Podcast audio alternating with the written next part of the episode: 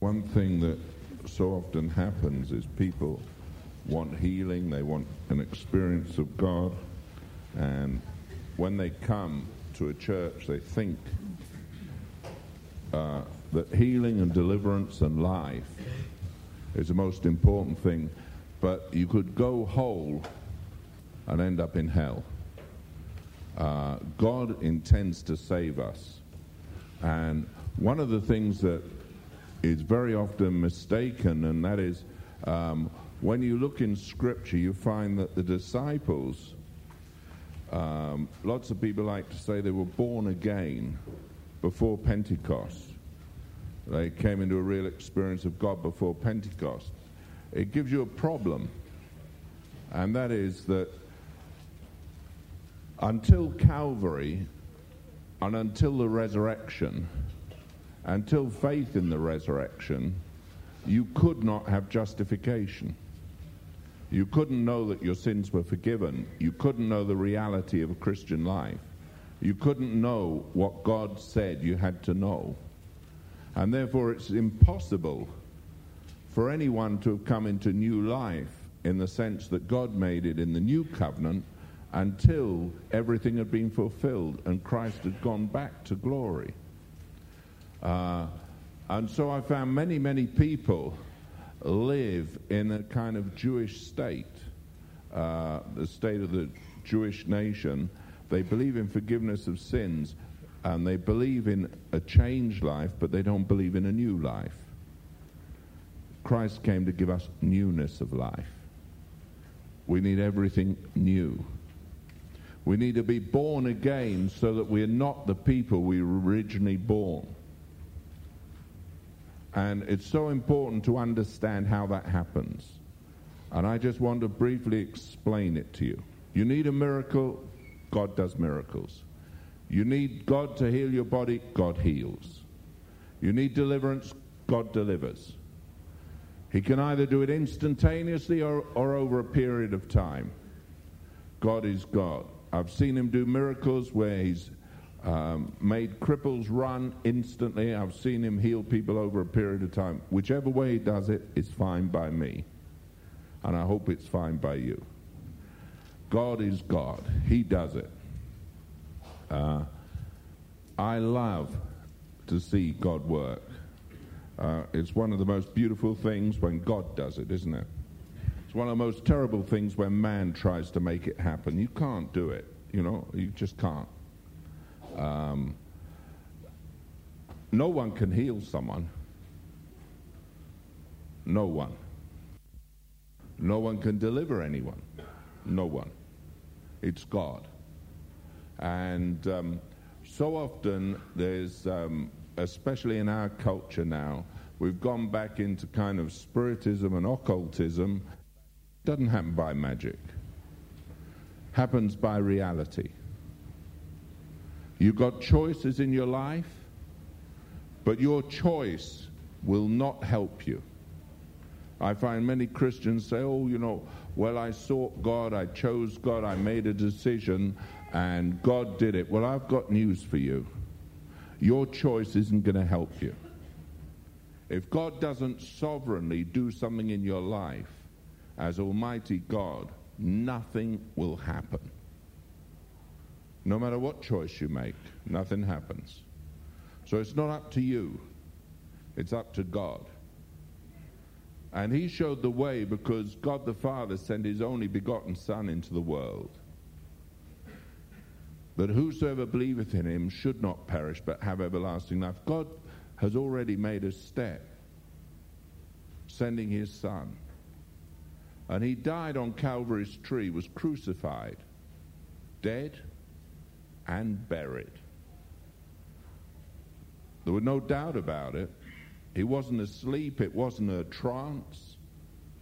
He was dead. When he died on Calvary's tree, he took your sin and my sin into his own body on the tree. Everything I've ever done contrary to God's will, God's life, God's way, he took into his own body on the tree. Everyone's sin. And when he did that, He took the punishment for sin, which is death. Because when a man sins, he shall surely die. And Jesus Christ, who was sinless, took your sin and my sin into himself. And he died to it. On the third day, he rose again from the dead. As I've said so many times, the only reason the stone was rolled away from the grave so that the disciples and the women that came on the first day could look in, because the truth is Jesus could just walk straight through the stone. He had a glorified body, but he rolled away the stone so everyone might know. And the angels were sitting there when the women came to the grave, and Mary looked in, saw two angels sitting there, one at the head and one at the feet of where he'd lain. He's alive. He's risen. But you know, the disciples didn't believe it. When the women came and they said, "He's risen," the angels told it, they didn't believe. Amazingly, they'd spent all that time with him, they couldn't believe it. Until he appeared to them. Amazingly, two disciples are walking on Emmaus Road, and he draws near to them, begins to chat with them, opens up the scriptures to them. And then you find he comes and appears to them, and he breathes upon them, said, "Receive the Holy Ghost." But that was to open their minds. It wasn't to regenerate them. Just open their minds so they could understand scripture. See, until he ascended up on high and sent forth the Holy Ghost, you couldn't really be born of the Spirit. Impossible. Thomas doubted. He wasn't there.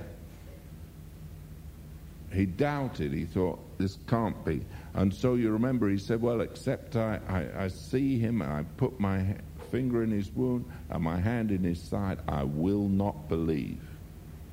At least he was determined not to believe, wasn't he? He was saying, look, this has to be. I've got to prove it myself. And a lot of people, when they come, their feeling is, hey, I want to prove it. And so Jesus turned up and said, well, Thomas, here I am. Go and stretch forth your hand. He said, my Lord, my God. He was risen. And Jesus appeared to above 500 people, it says, risen from the dead. And then he was taken up into heaven. And on the day of Pentecost, 120 people were seated in an upper room in the temple. It says a house, but it's also translated temple. That's why so many people could run together so quickly. And Mary, the mother of Jesus, was there, because Mary needed to be filled with the Holy Ghost just like everyone else. She wasn't the mother of God, she was the mother of Jesus, the man. And so, suddenly there came the sound of a mighty rushing wind. Fire sat on each of them, above their heads, and they were filled with the Holy Ghost.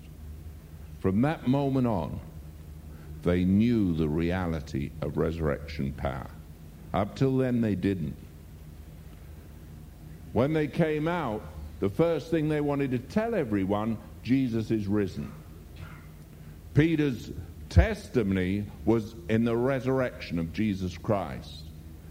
Bodily, physical resurrection. He didn't rise in spirit, he rose bodily. His body didn't see corruption, he rose from the dead. And he ever lives. One of the things that's hardest to do is to believe until the Holy Ghost really comes to a man.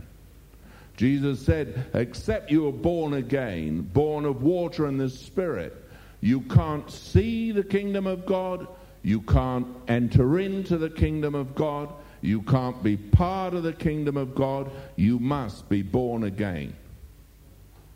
Nicodemus wondered about it. He said, well, how can a man be born a second time? Can he enter a second time into his mother's womb? Jesus said, no, you don't understand. You must be born again. A new birth means that old things are passed away, everything becomes new, and everything's of God. I meet a lot of people who are in church who've got changed lives, but not new life. I meet a lot of people who are religious and believe they should live to certain standards, but they've never come into newness of life. They're still the same people they were, and now they're struggling to live a Christian life. They're fighting with their sin, they're fighting with bondages, they're fighting with doubts, they're fighting with fears. That person is not born again. When we're born from above and the Holy Ghost fills us, there's a total transformation inside. We aren't the people we were born first. We have a new life, totally new. We become new creations because God recreates us in his image. Inside, the birth is real. And that's what God intends to do for everyone. And without that, you are not a Christian. You might believe a lot of things about the Bible. You might believe in Jesus, but you're not a Christian. A lot of people believed in Jesus.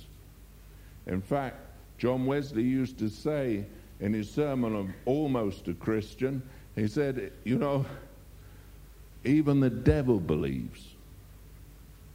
Makes you no better than a devil to believe the facts. You must be born again. And my question to you tonight is, are you born again?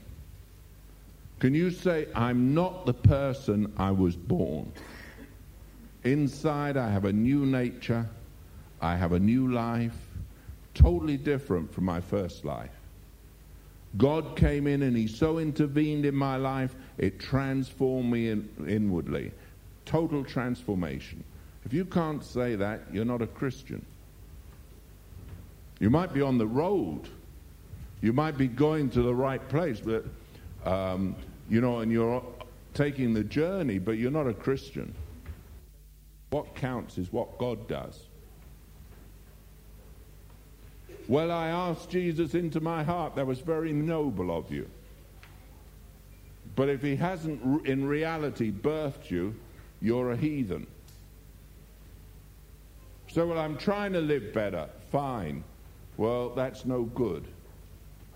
Christianity is Christ in me, the hope of glory.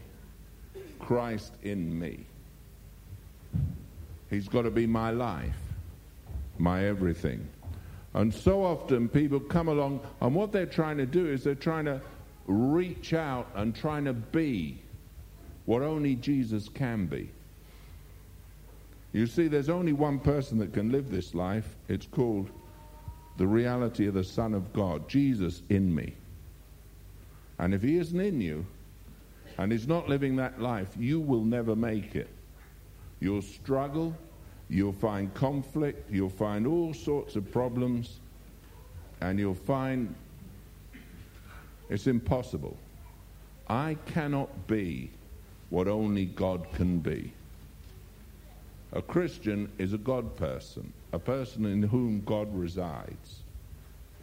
He isn't a God, he's a God person, Christ in him. The Bible says, Christ in you is the hope of glory. Turn with me to 1 John and chapter 4. I just want to, all that I've said is in the scripture. I just wanted not to take too long. You need a good authorized version.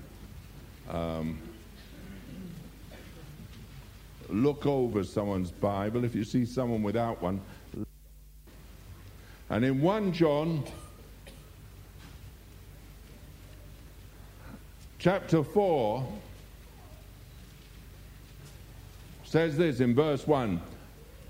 Beloved, Believe not every spirit, but try the spirits whether they are of God, because many false prophets have gone out into the world. Hereby know you the Spirit of God. Every spirit that confesseth that Jesus Christ is come in the flesh is of God.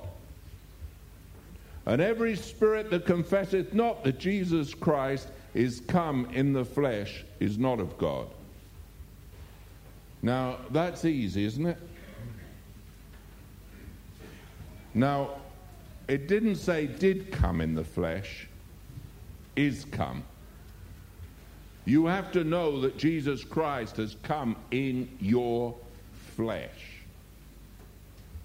That the Lord of glory has come inside of you and transformed your life in reality. And if that hasn't happened, you need the living God to meet you. You need a transformation that's real. You need to know the reality of the power of the Holy Ghost meeting you, changing you, transforming you, and giving you new life.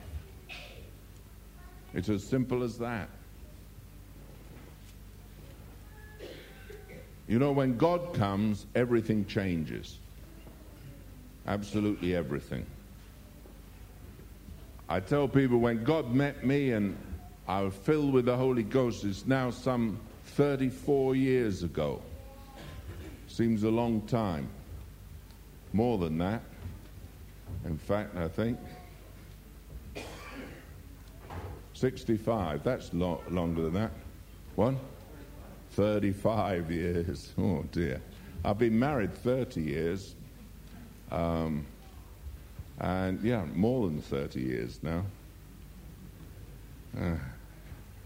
35 years ago, God met me. When God met me, He changed everything. I couldn't live the way I used to live. Everything changed. But it changed internally. It wasn't that I wanted to change it.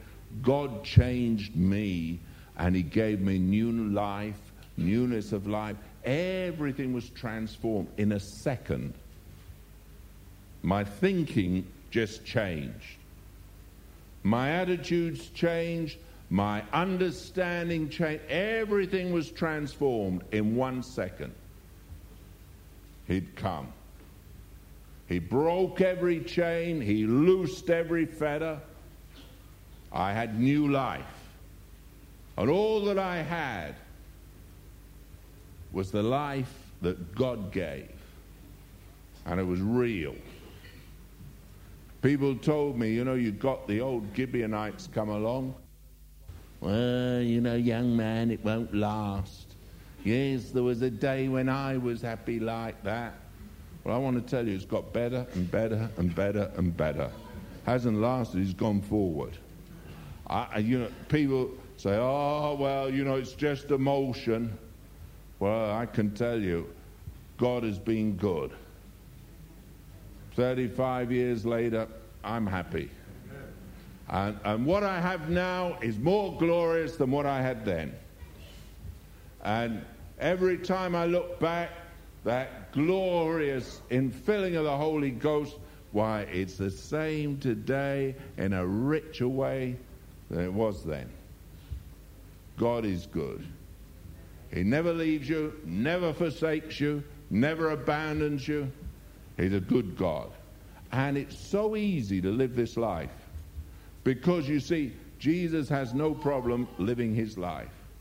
I live, nevertheless, not I, but Christ liveth in me. And the life that I now live, I live by the faith of the Son of God, His faith. And that's easy. He never doubts, you know. I meet Christians who seem to be perplexed, always doubting. If you're doubting, you're not a Christian. I couldn't doubt what God did. It'd be impossible. I couldn't deny the reality of what He did. I would have to deny my life. I couldn't. And if you're truly born It's impossible. He's so wonderful, so glorious, Christ in me. And you'll find goes on. It's lovely, the book's so clear.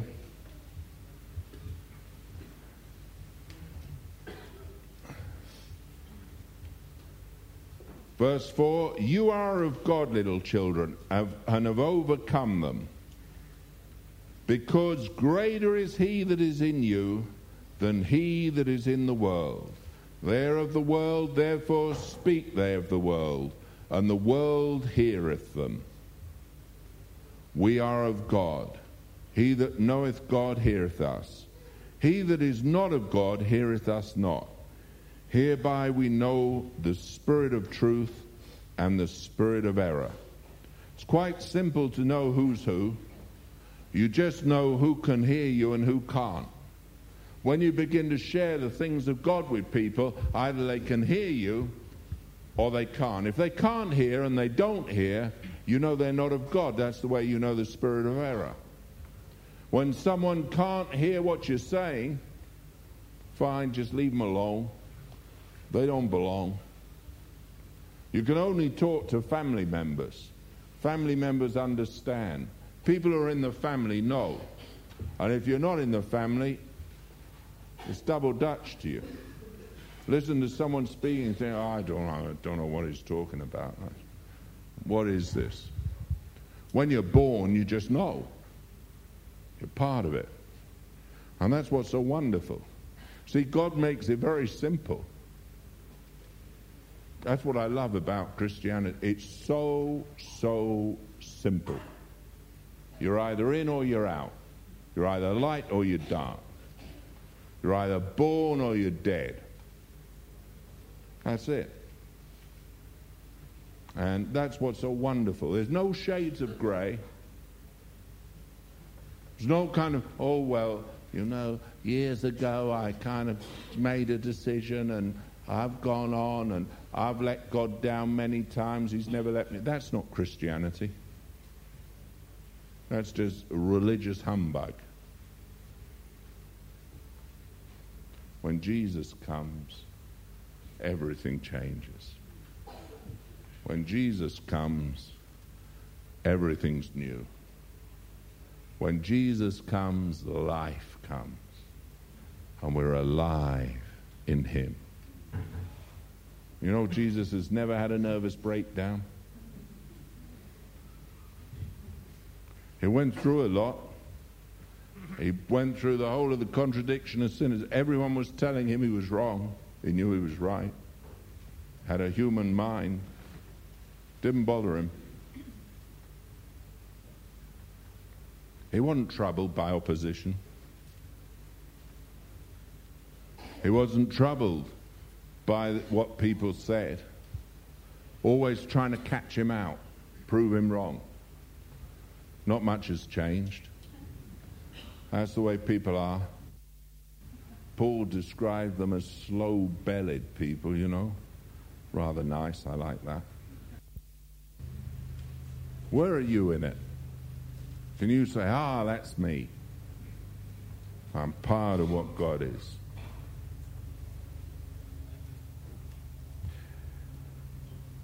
Verse 17, let's take verse 16. Verse 15. Dear, oh dear, they're all good verses. You could read the whole lot when you get home. Whosoever shall confess that Jesus is the Son of God, God dwelleth in him, and he in God. Now, confession isn't just saying it. You confess it with your life, your lifestyle. Not just words, it's got to be reality. And we have known and believed the love that God hath to us. God is love. And he that dwelleth in love dwelleth in God, and God in him. Herein is our love made perfect, that we may have boldness in the day of judgment, because as he is, so are we in this world.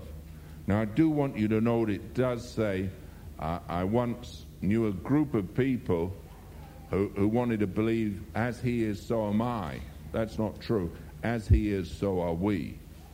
We're corporately an expression of Christ. An individual is a partial expression. A body of believers is the expression of Jesus Christ in the earth.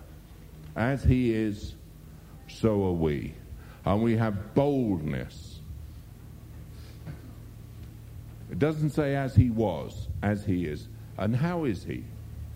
Why, he's seated at the right hand of the Father. He's at peace. He ever lives to make intercession for us. And it's not the intercession of the world. The world likes to get all emotional. You know? Well, you don't have to get emotional. God doesn't want you to be a freak. God wants you to be normal. Been married 30 years. I want to tell you, I found out that my wife would not be very impressed if I started, "Oh dear, please get me my dinner." She said, "Don't be daft." I don't have to ask her like that. She loves me, I love her, so that's the end of it. I expect her to do it.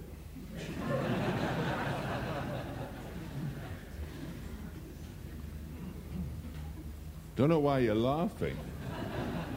In the morning, I don't say, "Oh, darling, please get up and get me a cup of tea." It's there. That's right. Love doesn't get... And it's amazing. People, herein is love. Not that we love him, but he first loved us.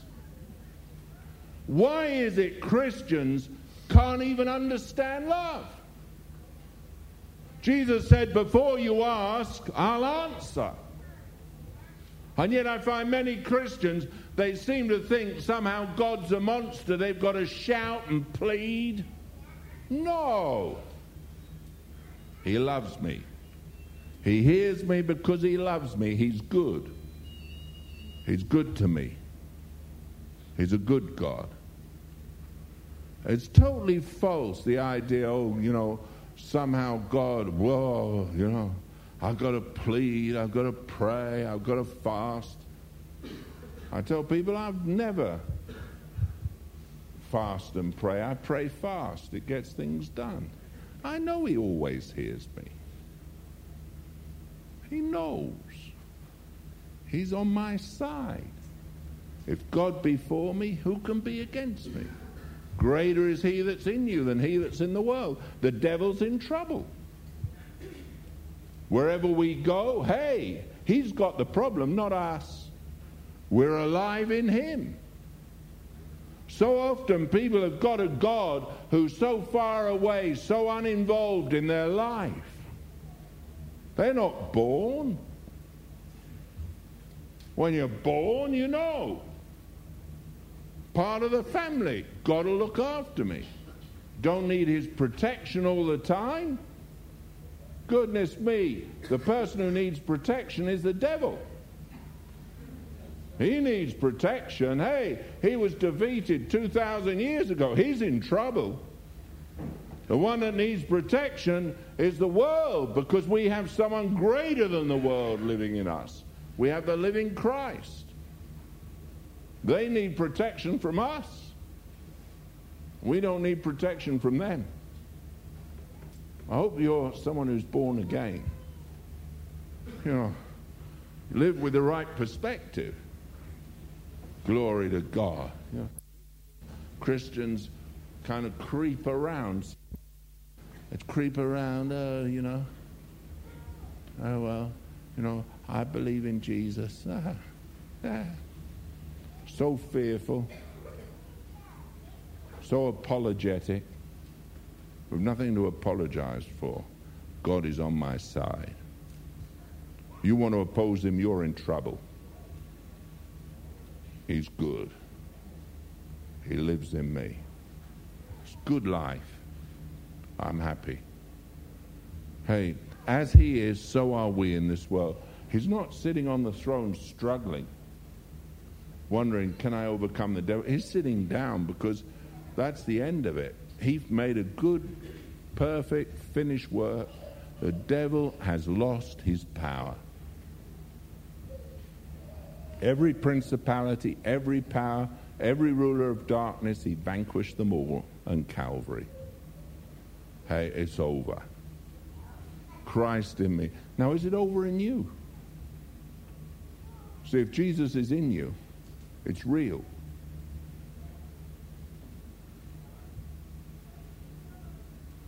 Do you know it? Or when circumstances come, do you go, ah, full of fear? Or have you confidence in God? Do you know? That's the difference between someone who's in faith and someone who's struggling. Well, Christians don't struggle, and nothing to struggle about. He's good all the time. So easy.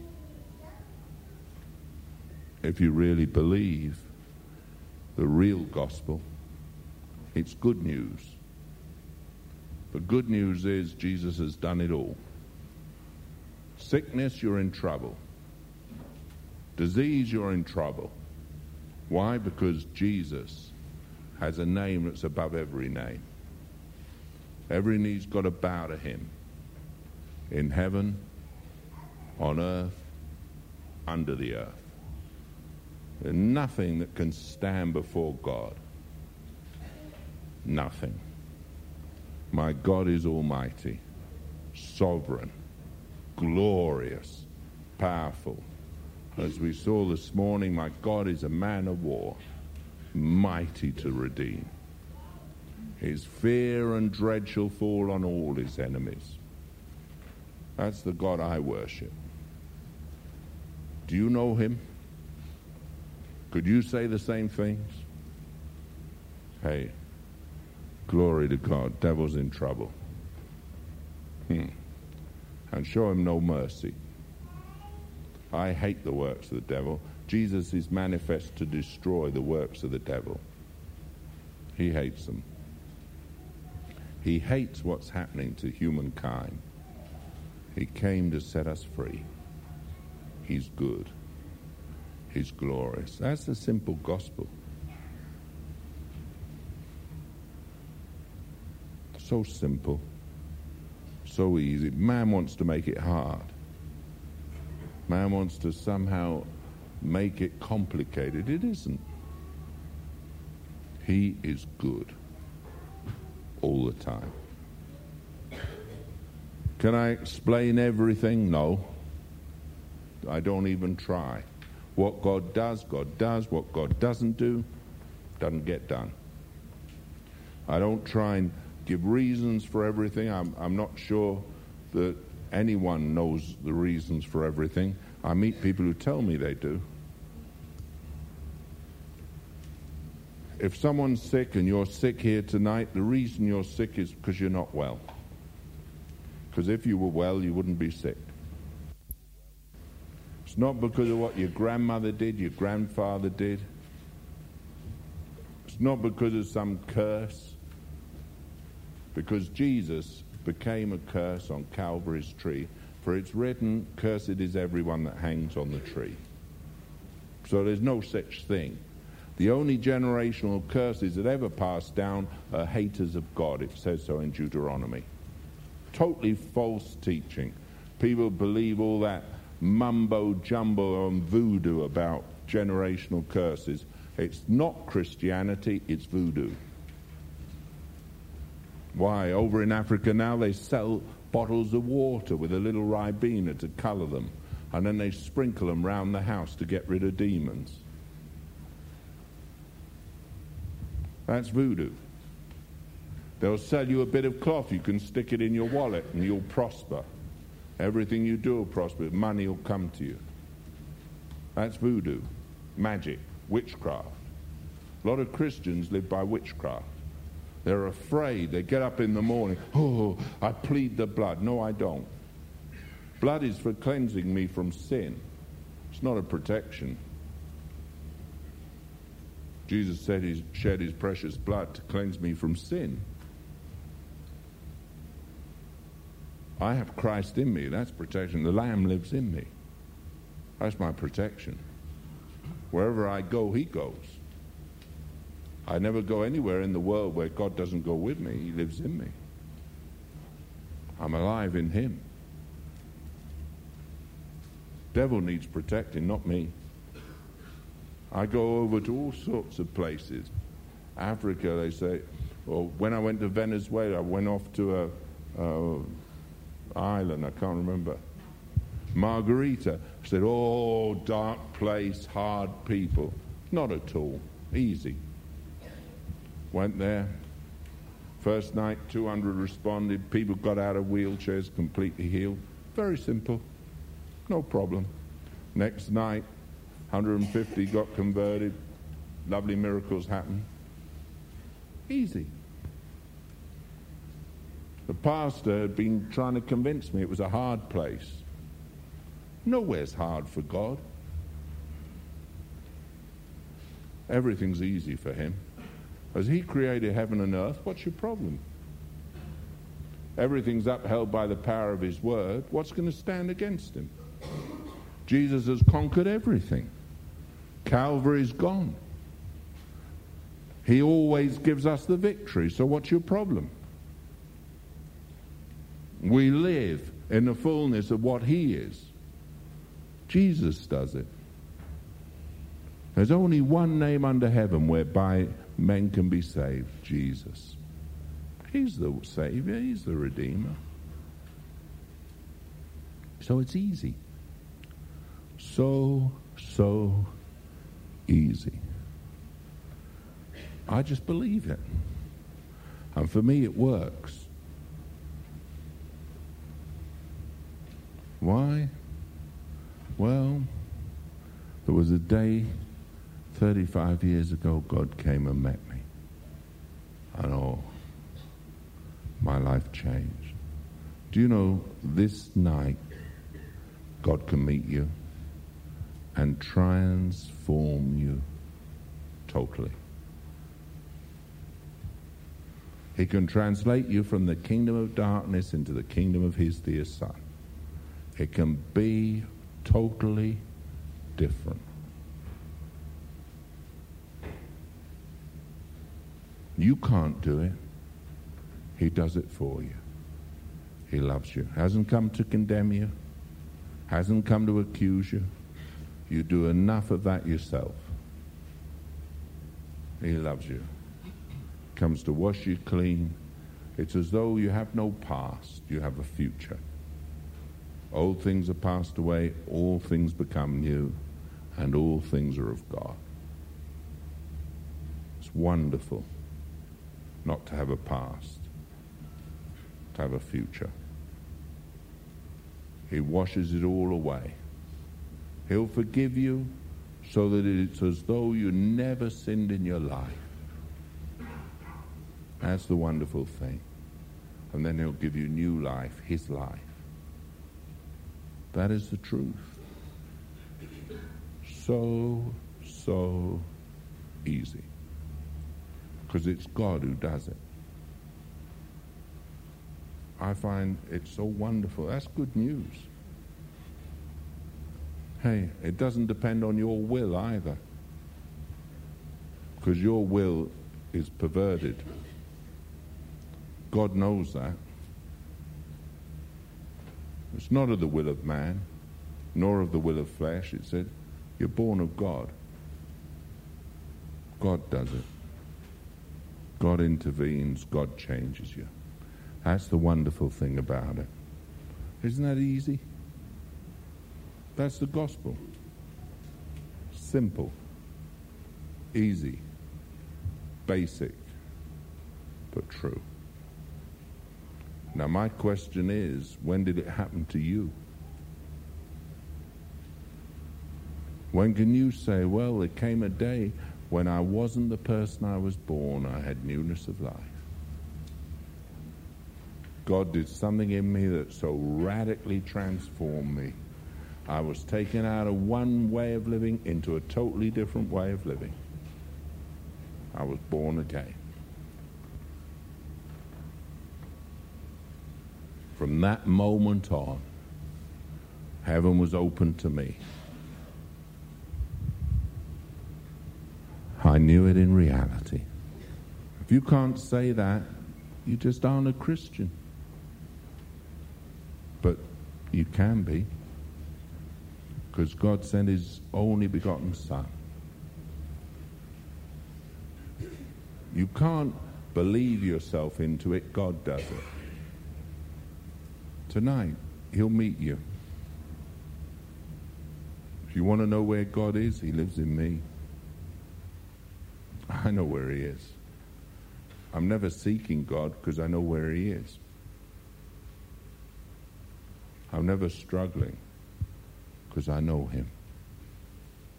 He's here. He's good. I want to give you an opportunity tonight.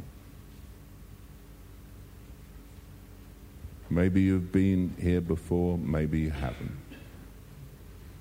But where are you in your life? Can you honestly say, yeah, God so met me, I know? Or are you saying, well, I'm not sure? If you're not sure, you sure aren't born.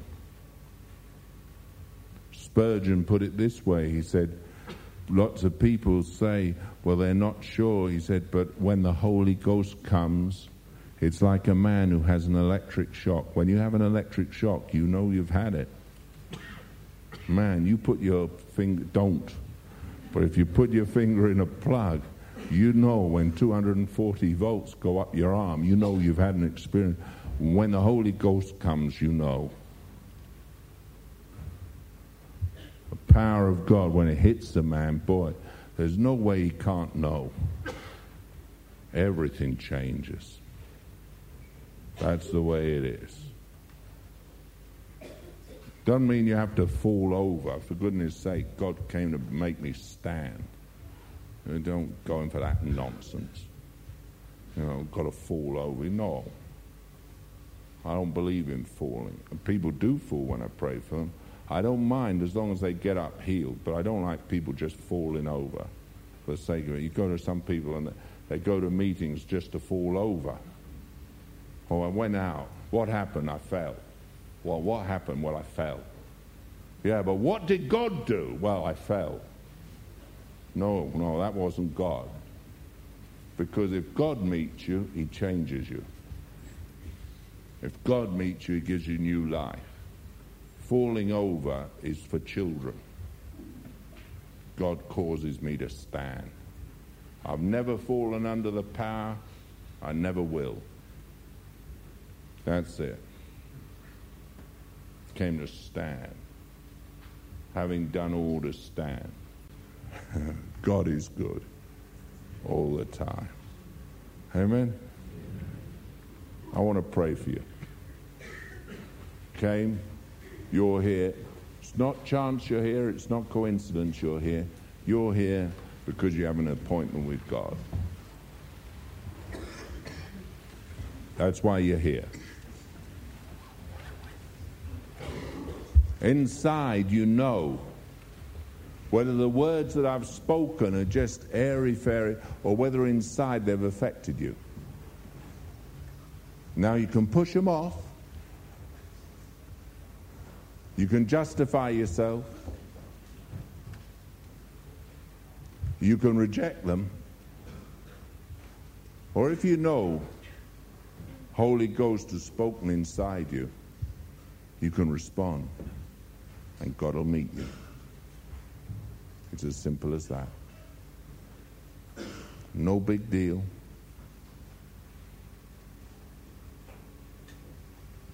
For some of you, it'll be as though, well, God just was speaking to me.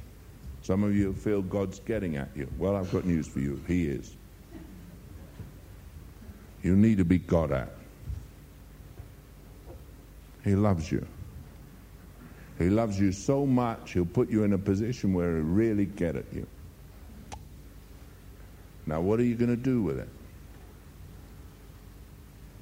You have an appointment with God. I want to pray for you.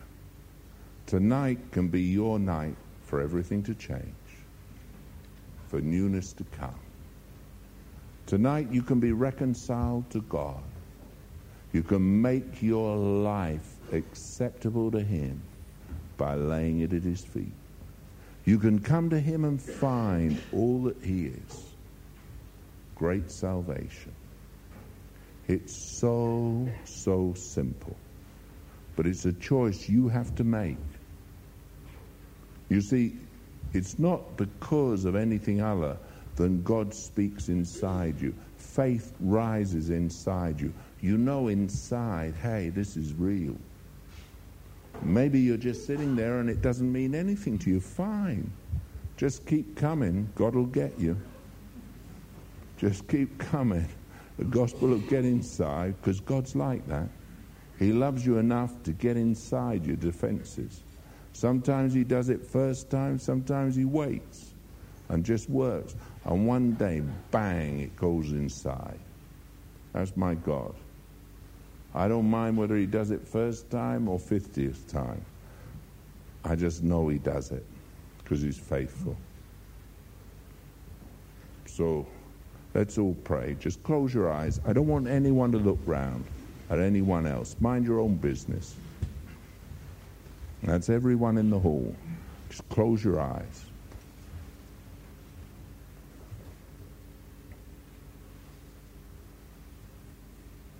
I've spoken as plainly as I can.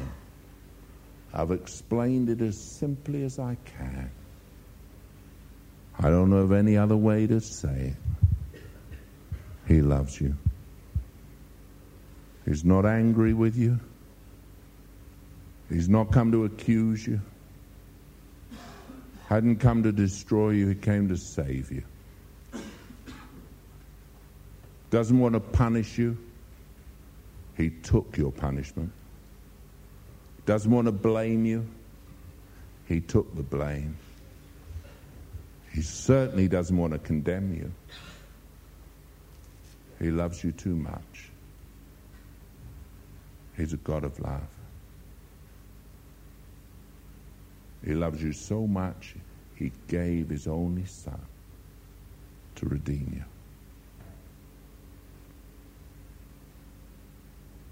you. What love. What tremendous love. You know, it's the most wonderful thing of all, that love. You've heard what's said, and the Spirit is a true and faithful witness inside. He witnesses inside people.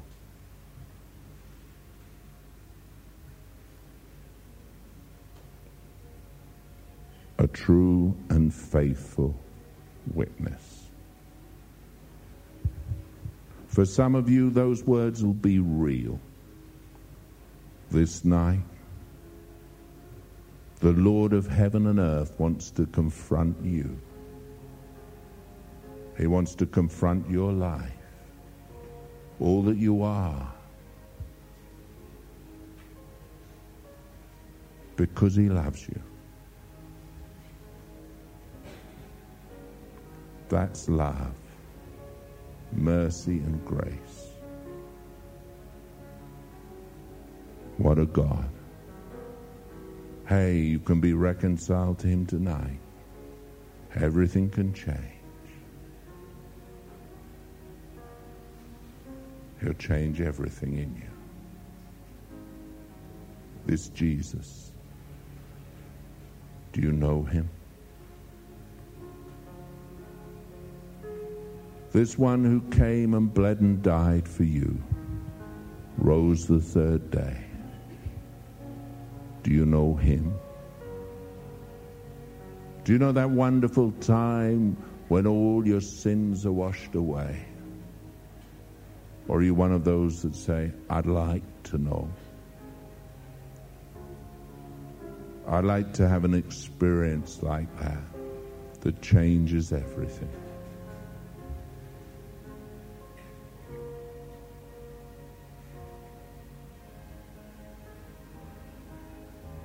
You know the Holy Ghost. He's the witness. Happens inside of you. The words somehow come alive. Hope springs up.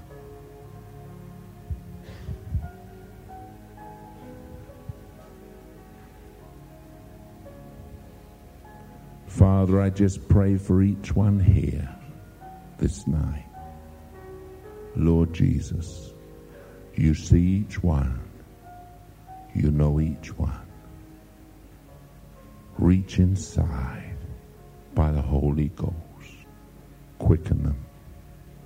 In your mercy and your love, Lord. Such needy people. We need you, Master. In your grace, reach out your hand and touch them, I pray. Now I don't want you to move from your seat. I don't want you to look round. It's no one else's business, just yours. But if you know the Holy Ghost has spoken to you, and you know you need to be reconciled to Him, and you need to be born the way I've spoken about, I just want you to lift up your right hand right where you sit. Hey, He loves you. Not angry with you. He's not against you.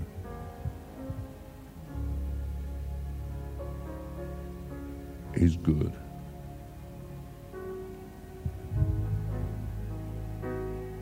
He's a good God.